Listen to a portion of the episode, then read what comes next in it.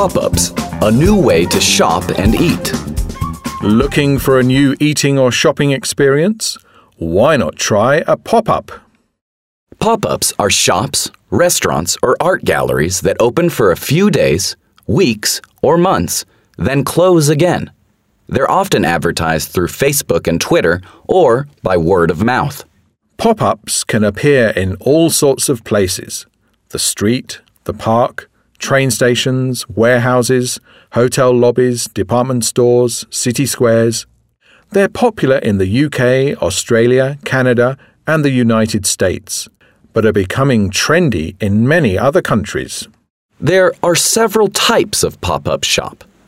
The Swedish menswear brand, Brothers, has the suitcase store. This is a large, old fashioned suitcase with built in shelves for the company's suits, ties, and shirts. It's touring most big Swedish cities. In 2008, Reebok opened a one month store called Flash in New York City's CVZ Contemporary Art Gallery. And Wired Magazine opens an electronic shop every winter in New York City with a big launch party full of celebrities. Designer clothing brand Kate Spade opened a store for three weeks in New York City's Bryant Park, offering shoppers free hot chocolate. And Model's Own Bottle Shop is a makeup brand that sells from a large bottle of nail varnish with a bit of the varnish spilling out. They set up one of their first stores in the Westfield Shopping Centre in London. Pop up restaurants often use clever marketing tricks to attract customers. The disappearing dining club keeps its location secret until it's fully booked.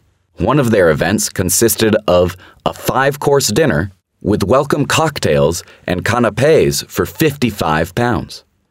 They also had DJs and live music. The 180 restaurant and bar in Paris opens for 180 days from the 7th of January to the 7th of July. It's situated on the top floor of the Pullman Hotel with spectacular views of the Eiffel Tower. One new item is added to the menu on the seventh day of each month. It's advertised by word of mouth. The fondue tram runs from October to March. It takes guests along a tram route in Zurich, Switzerland, passing Christmas markets, Lake Zurich, and the city's Altstadt, Old City. The interior of the tram is designed to look like a typical fondue restaurant. Fancy going to a pop up?